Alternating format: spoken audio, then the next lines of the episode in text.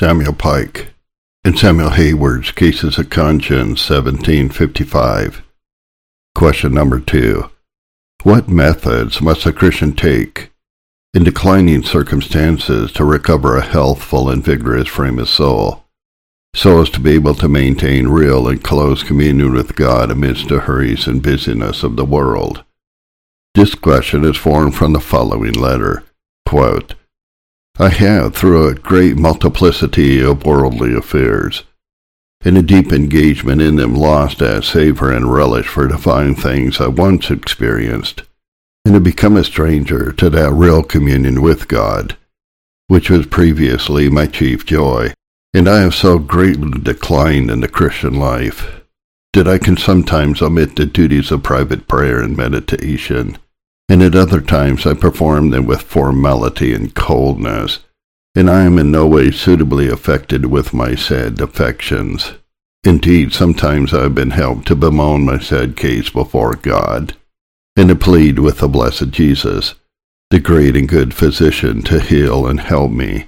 But alas, things remain with me as before, and if there is any alteration in my case, I really think it is for the worse.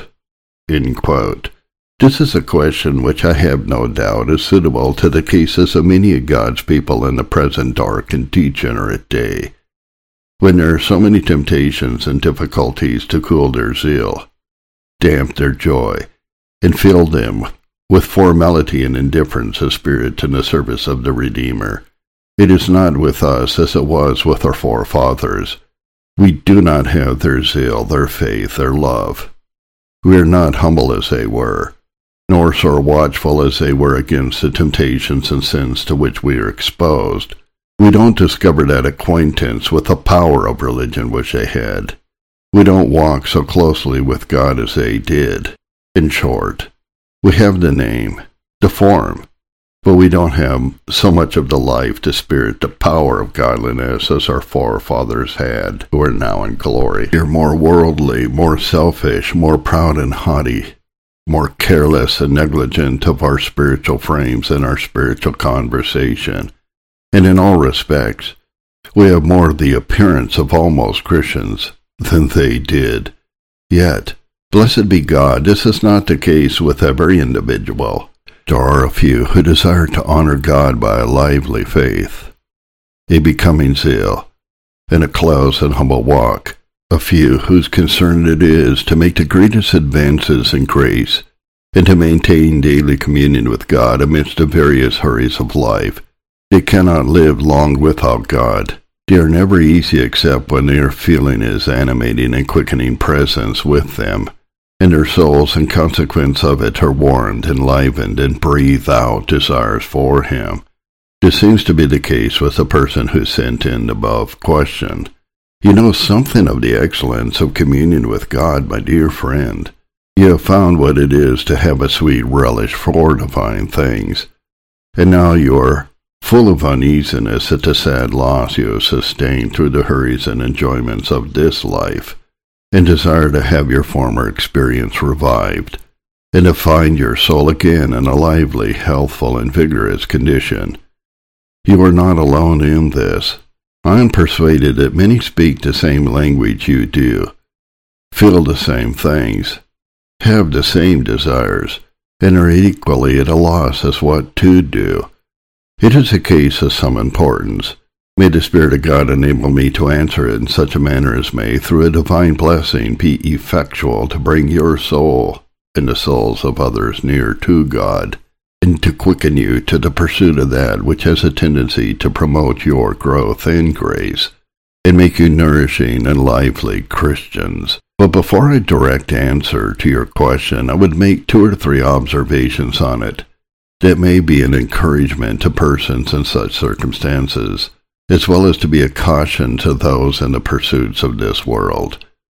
Number one, it is a peculiar mercy when we find our soul in a declining condition to be immediately alarmed at it, insensible of it. When God is about to bestow the blessings of salvation, he first makes a sinner sensible of his need of them. So, too, when he is about to revive his work in the soul, who has been running astray from him, He first gives him a sense of his decline, shows him where he has fallen from, what a stranger he is to the life of religion, what ingratitude he has been guilty of, how much he has lost the pleasures of the divine life, and how much he has dishonored a God who called him out of darkness into his marvelous light, to lie asleep, as David did after his adultery and murder is awful. Sin is of a hardening nature. The Christian is often stupefied and benumbed with it. It shuts his eyes. It hardens his heart. He is lost in some measure his zeal and liveliness. His graces are withering. His duties are cold and formal. Indeed, he can oftentimes omit them.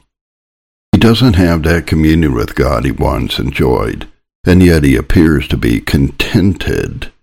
This is a melancholy case. Bless God that it is not your case. You appear to be sensible of the unhealthy condition your soul is in. You see it is not with you as it was in months past. Bless God, Christians, if you are sensible of any decays.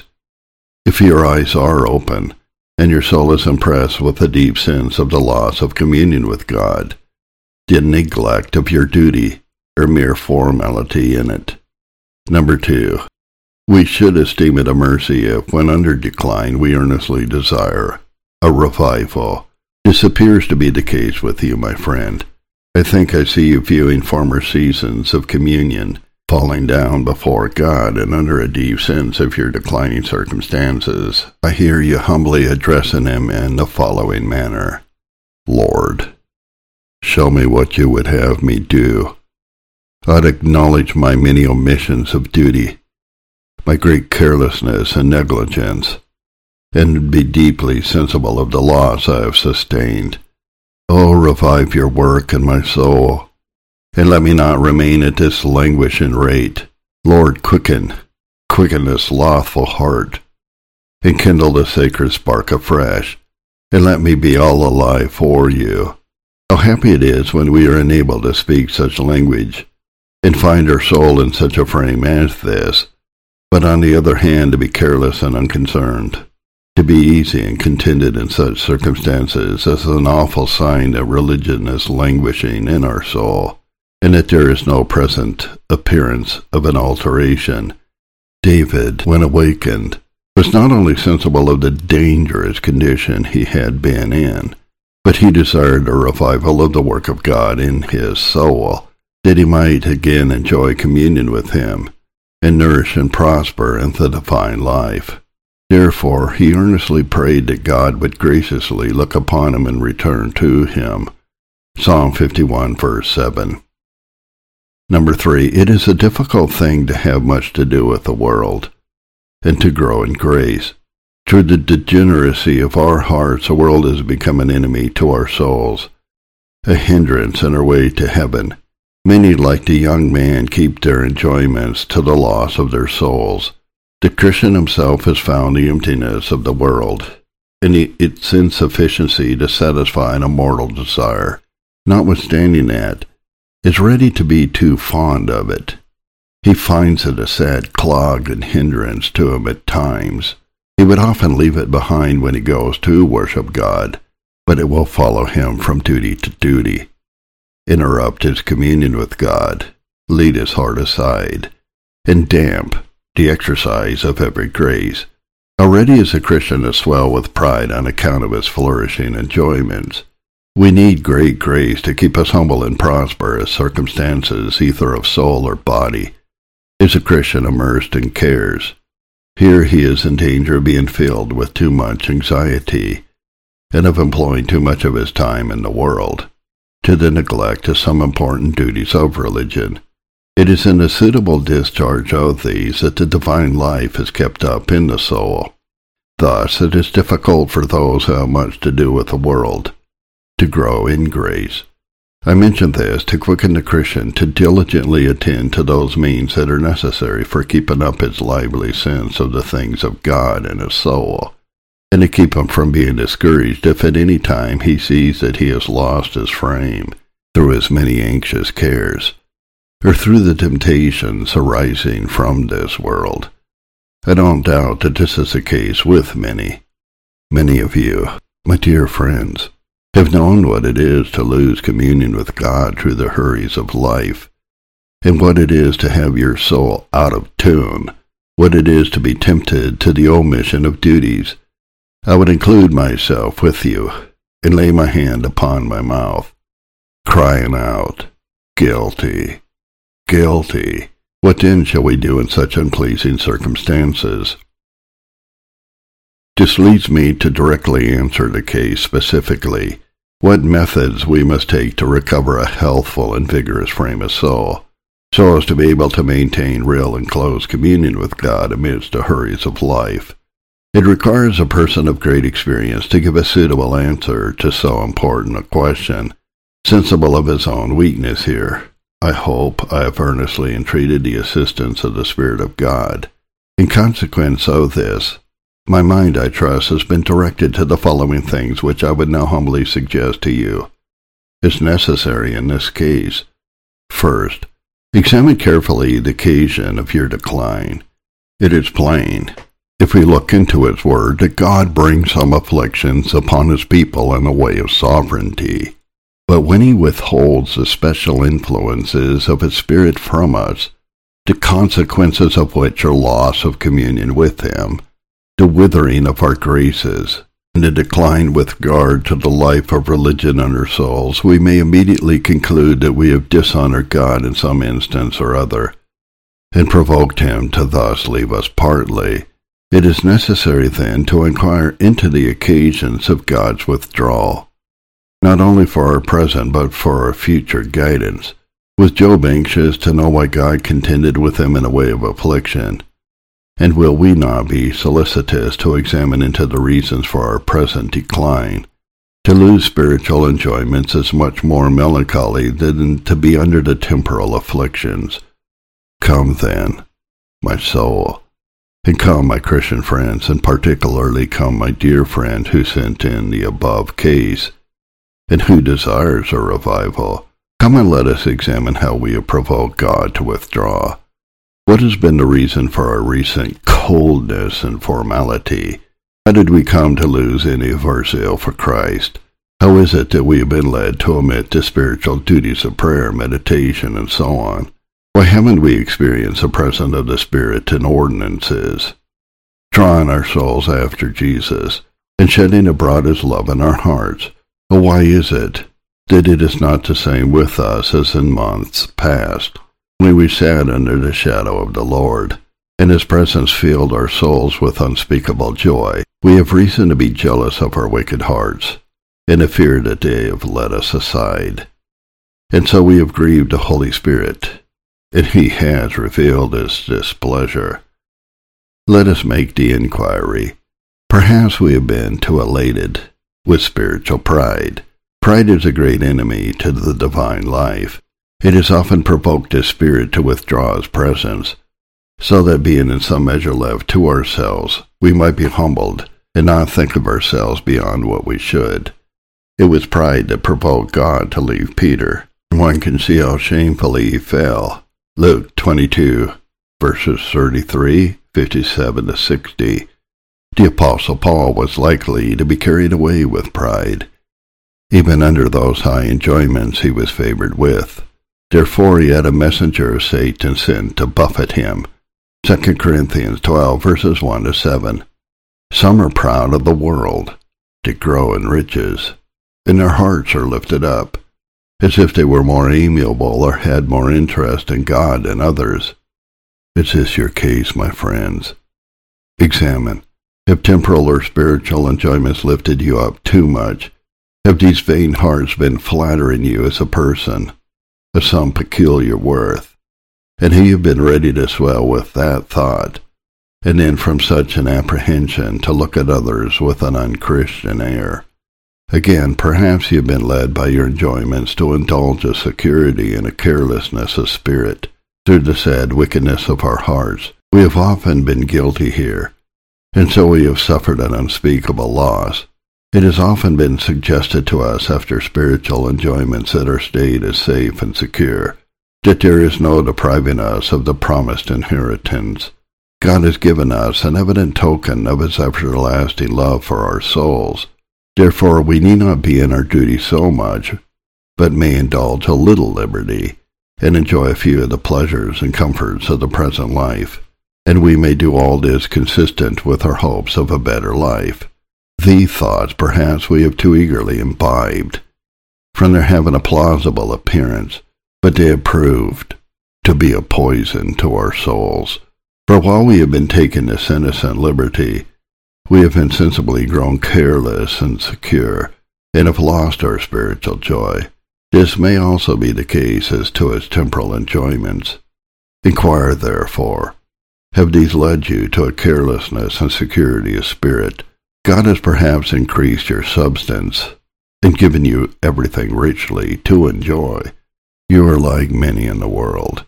You abound with comforts, and you too must be like them in frame and spirit. Oh, there is a great danger here. They apprehend themselves to be too rich to be religious, that God will pay deference to them on account of their station. And hasn't this been a temptation to you at times? And so you have sunk in your zeal and in your close communion and converse with God. Again, perhaps you have loved the world too much. If any man loves the world, the love of the Father is not in him. 1 John 2, verse 15. Though you may not love the world in the sense of the apostle, your affections may yet be so set upon it as to make a jealous God withdraw the special tokens of his love from you. It is in every way unsuitable to our profession of love for God to be so fond of present things. It is offering the greatest affront to our adorable Emmanuel, as if there were more excellence in the world than in him, or as if he was not a sufficient portion for us. My Christian friend, Inquire how your heart stands as to the world. Have you been slighting your Lord, your husband, your best of friends, by valuing the world too much? Again, perhaps through a multiplicity of engagements, you have been tempted to neglect those duties in which Christians meet with God, and by which they find their souls enlivened. Every duty is beautiful in its season. There is a time to mind the world, and a time to attend to the affairs of the soul. To be diligent in our calling is doubtless a duty. The Christian who is careless and slothful in his worldly affairs is no honor to religion. I would not throw one reflection upon industry in the pursuit of her lawful business, if not to applaud it. But then we should remember that the world does not have a right to all our time. Martha was encumbered about making provision for our Lord when she ought to have been at his feet, hearing his doctrine. Luke 10, verses 38 to 42. So the Christian often is in this world, when he should be in his family or in his prayer chamber. Perhaps your engagements are great. You are obliged to be in company with many. This is a temptation to you to neglect some important duties, duties that have been made sweet and pleasant to your soul. You will permit me, my dear friends, to be quite free. The case under consideration gives me an opportunity for it, and the prosperity of our souls is a matter of such importance that it requires it. I can only be inclined to think that evening clubs, which are so frequent uh, even among professors, are injurious to the Christian life. Let me explain myself here, for fear of mistake. I don't mean that we are to avoid all company and conversation in an evening. Christian conversation is necessary and greatly useful. No, while we are engaged in the affairs of this life, it will often be necessary for a Christian to mix with those who perhaps are not. But when so much time is spent in evening visits, clubs, and so on, that it interferes with and often sets aside the duties of the family in the prayer closet, it leaves but little time for these things, it's no wonder that we must lose ground in the divine life, especially if this is too much our practice. We should remember that real religion does not lie in much talking, but in private converse with God, and in an experience of His quickening presence and grace. Christian conversation, indeed, has an excellent tendency to promote this, and oh, that it was found more among us. But great beauty and a good deal of Christian skill lie in the timing of these things. One duty should not jostle out or prevent the discharge of another. Let me appeal to your conscience, Professor, and ask you a few questions. Is it your usual practice to spend your evenings about the town? What is the consequence? Do you find your family in a suitable disposition to attend a special worship at your coming home? Are they not rather worried with the hurries of the day and wishing for rest? In such a circumstance, the duty is often sadly curtailed, if not totally neglected. And how is it with a closet that seldom has an evening visit? If you have no time to look into your soul, to mourn after the sins of the day, or to recall its mercies. No time for reading or meditation. One neglect of this kind makes way for another, and the professor can content himself with it. Oh, Christians, has this been the case with any of you? Has this been the case with you, my friend? Has a multiplicity of your affairs, or have your engagements prevented your often being in your closet? What have you lost? But alas, you are contented and think that none can blame you so long as you have been in company with some of the friends of Jesus. Go on so, and see what the consequences will be. You'll gradually lose a relish for the power and pleasures of religion, and your zeal will too much degenerate into controversy. You may talk much of God, but you will walk little with him. Pardon my freedom, my dear friends. I bring no charge against you but what I'd bring against myself, and I therefore inquire of myself as well as you. Thus, examine the occasions of your spiritual decline. I have given you some instances to direct and help your inquiries, but do not stop here. Carefully examine everything by which you may have provoked God to withdraw a special presence from you. Number two, when ye have found the occasion for your decline, humble yourself before the Lord. Guard carefully against them for the future. Get your heart sensibly affected with your loss, and earnestly pray that the Spirit may not depart from you, but graciously return to you. This is the case with David, of whom we have already spoken. When he is brought to a sense of his sins, how humble he was, he fell down prostrate before God and acknowledged and bewailed his backslidings. He was jealous lest he had provoked God to entirely withdraw his presence and spirit from him. Therefore he reasoned with him for the return of his favor, and that he would restore those divine consolations which he had experienced before, but had lately lost. Psalm 51 verses 11 and 12. Though we may not have been provoking God to withhold from us his special presence by the commission of such open and public sins as David, yet, when we have been too closely attached to the world, have we neglected some of the great important duties of the Christian life? Have we been too proud, too careless and secure in our spiritual frame, our walk, and behavior? Have we been trifling with God? It certainly becomes us to humble ourselves before him, if we expect his return to us. We should draw near to him with weeping and lamentation, should often endeavor to impress our heart with a sense of our ingratitude, should often mourn before the Lord, and should set a mark upon those things that have been the occasions of our decline, that we may watch against them for the future. Often reflect upon the loss you have had. Consider the sickly condition your soul has been in while the Spirit was withdrawn from you. Consider how justly God might have left you had he been strict to mark your backslidings. And oh, admire his infinite patience, and earnestly pray for his Spirit to return and breathe upon your dry bones.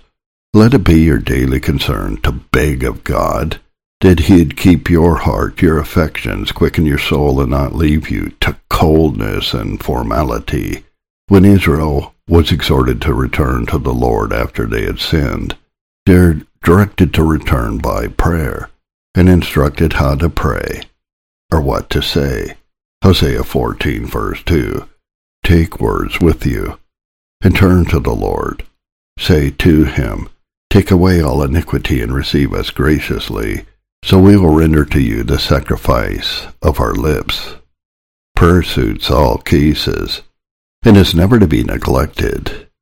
Is anyone afflicted? Let him pray. James 5 verse 13. So has any fallen, grieved his spirit, and lost in some measure that liveliness and vigor of soul he once experienced. Let him return to God by prayer. Take words with you, even those words which God has furnished you with, and come to him.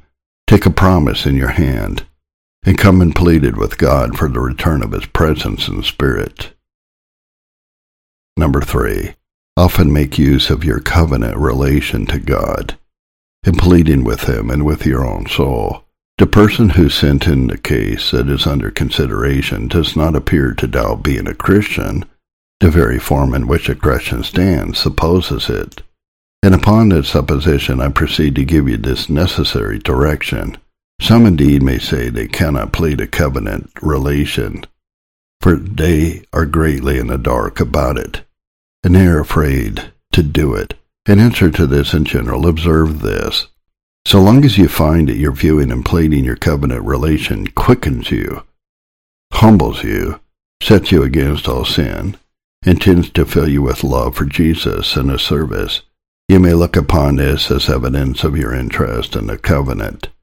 Therefore, my friends, plead this covenant relation to God, if you would have it better with your souls, and be of such a frame as to maintain communion with God. 1. Plead it with God. A sense of it greatly tends to give you faith and fervency in prayer and to fill you with hopes of the divine presence and favor. Here is a glorious argument to make use of with God. Rejoice in it, my dear friend, and make frequent use of it. Often throw yourself at the footstool of God's throne, and address him in language such as this, Lord, am I not yours? Father, didn't you choose me from eternity and determine to bestow salvation upon me? Almighty God, didn't you undertake for me, agree to put my name in the book of life, and in consequence of this, come and suffer and die in my stead? And haven't you renewed me eternal spirit, and set the broad seal of heaven upon my soul? If I am not yours, Lord, what do such instances of communion with you mean? What does this love for Jesus, these desires for conformity to his image mean? Aren't these like so many evidences of your everlasting love? And oh, will you leave me to wither and languish, to grow cold and formal? Won't you come and kindle this sacred spark afresh, and carry on your work with an almighty efficacy? I acknowledge, Lord, I am unworthy of your favor. I have sinned, and I deserve your everlasting displeasure. But didn't it please you of your infinite grace to enroll my name among your chosen ones in the volume of eternity? And will you leave me? Lord, it was your own act, your free act, and I would humbly plead it. Therefore come and visit my soul, shed abroad your love in my heart, pardon my backslidings, and may I be enabled to rejoice in your covenant love and walk and act as one who has a real interest in it. Thus plead with God, and follow the example of the psalmist, who in all difficulties, temporal and spiritual, addressed God as his God. Oh, the sweetness, the happiness that is couched in these two words, my God.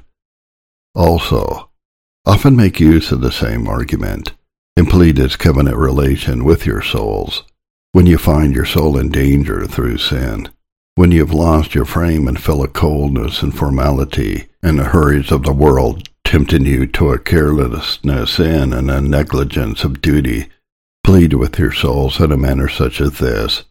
Oh, my soul, am I acting like an heir of glory, to be thus encumbered, thus anxious, and thus careless? What? Didn't a father love me from eternity, and give to me a son? Didn't Jesus suffer and die for me? And hasn't the Spirit actually renewed me? In consequence of all this, isn't heaven my portion? Am I not born to glory? Oh then, why so cold, so formal? I will not leave you, O my soul, in this withering condition. I will plead with you of the Father's everlasting kindness. I'll beseech you by the tender compassions of the Son of God who gave himself for you. I will press upon you the infinite love of the Spirit who said to you, Live. I will not leave till I find things better with you. May the Father not justly complain of you? Hear, my soul, what he says. What? Didn't I look upon you from everlasting with infinite kindness? And are these the returns you are making? Is this the like one of my chosen vessels? Didn't I pass by thousands and look upon you? And is this all the sense you have of your obligations to me? Hear Jesus gently chiding you, my slothful soul, saying, What? Didn't I love you so as to die for you? Wasn't the day of your redemption upon my heart, from everlasting?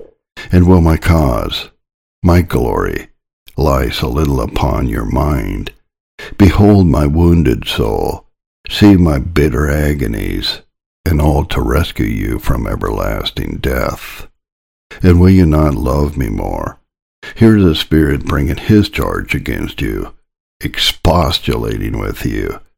Haven't I, in consequence of the Father's everlasting love and the mediator's purchase, come and brought you out of darkness into light? What evidences have I given you of covenant love? How have I calmed your troubled conscience, shed abroad a Saviour's love in your heart, been a spirit of grace and supplication in you, and a spirit of adoption as well? And what?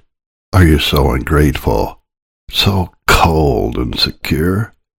Thus may God the Father, Son, and Holy Ghost upbraid and chide you, my soul. And shall this not move you? Lord, my heart begins to melt. It softens. It yields to so much love. Oh, come and do with me what you please. May I hate sin. May I love you with greater fervency, and view every earthly enjoyment with indifference, and use all to your glory. Thus plead with your soul, your covenant relation to God and all its consequences. Do it frequently, and through the divine blessing you will find it a happy means of enabling you to live above this world while you are in it, of humbling you for sin, quickening you under all decays, and of bringing you into a spiritual and heavenly frame, so as to maintain some communion with God amidst the hurries of life. And number four, if you would keep up communion with God while you are engaged in the affairs of the world, take care and watch over your frame, your ends and views. You may lawfully follow the world with diligence, but take care that you pursue those measures that are necessary to keep your heart at a proper distance from the world, lest it be too carried away with it and entangled in it. Improve what time you can for God. Particularly take care of your frame before you actually enter upon your secular affairs. Be concerned so the world doesn't creep into your heart.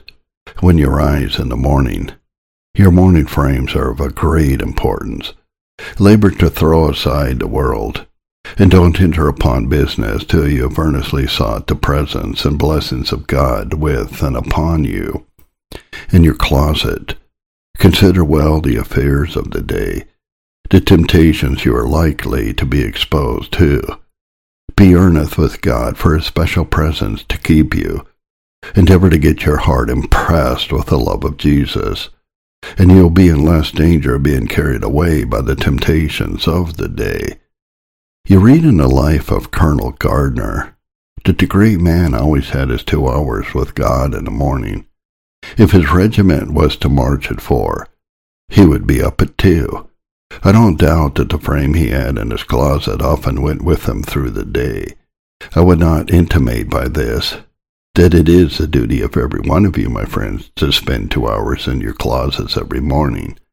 But I am satisfied that if no care is taken to set apart some time to God, that person can never be in a flourishing condition as to his soul. Let me tell you, rising early is not only good for the health of the body, but for the health of the soul too, provided some time is spent with God, in communion with our own heart. My friends, strive. Wrestle with God in your morning hours for his presence during the day, and labor to get love for Jesus enkindled in your breasts before you go out of your prayer closets. And watch over your frame during the day. Examine your ends and views, the principles and springs from which you act. Watch over your deceitful heart. Walk as in the presence of God. And some um, let the glory of Christ lie near upon your heart and be afraid of anything that may dishonor God and provoke his spirit to withdraw from you. And thus endeavoring to cultivate a spiritual frame and temper, and to walk with humility and circumspection, you'll give evidence of your being Christians indeed. You may expect the presence of God with you, and I have no doubt that through divine blessing you will find your soul in a thriving condition. I would now close these few hints with two remarks. One, from this, we find that it is not an easy thing to be a flourishing Christian. We must live much in the exercise of faith. We must be much on our guard against sin. We must be much in our closet seeking God by prayer, examining ourselves, and keeping a strict watch over our hearts lest they deceive us a careless Christian cannot be a flourishing one. If you would grow up like tall cedars and flourish as trees of righteousness, then you must not be cold and lifeless, careless as to your frames and conversation, like sentinels. You must be ever on your watch, like persons running a race. You must press towards a mark with all your might, and like soldiers you must be prepared for the battle and enter the field with your armor on, so that you may get daily advantages over your spiritual enemies. It may go from strength to strength, from one degree of grace to another. To be lively Christians, those who glorify God in every circumstance of life, requires grace, to be greatly exercised, to be much in the presence of God, and to obtain constant supplies out of our Redeemer's inexhaustible fullness. Number two, we should each be concerned to inquire how it is with our soul.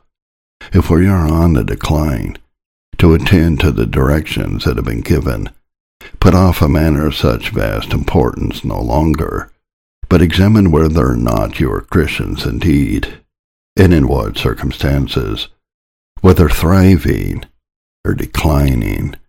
And if you are on the decline, let me entreat you to consider what has been said on this subject, and to think it is high time to awaken out of sleep. Oh, if you have any concern for the honor of Christ, any concern for the peace and welfare of your precious souls, labor to have things better with you. Let your loins be girded, and your lights burning. And may none of us be under the least alarm when death approaches, but then through grace be enabled to say, We have fought a good fight. We have finished our course. We have kept the faith. Henceforth there is laid up for us a crown of righteousness, which the Lord the righteous judge will give us on that day, and not to us only, but all to those who love his appearing. 2 Timothy 4 verses 7 and 8. Samuel Pike and Samuel Hayward's Cases of Conscience can be found online at onthewing.org.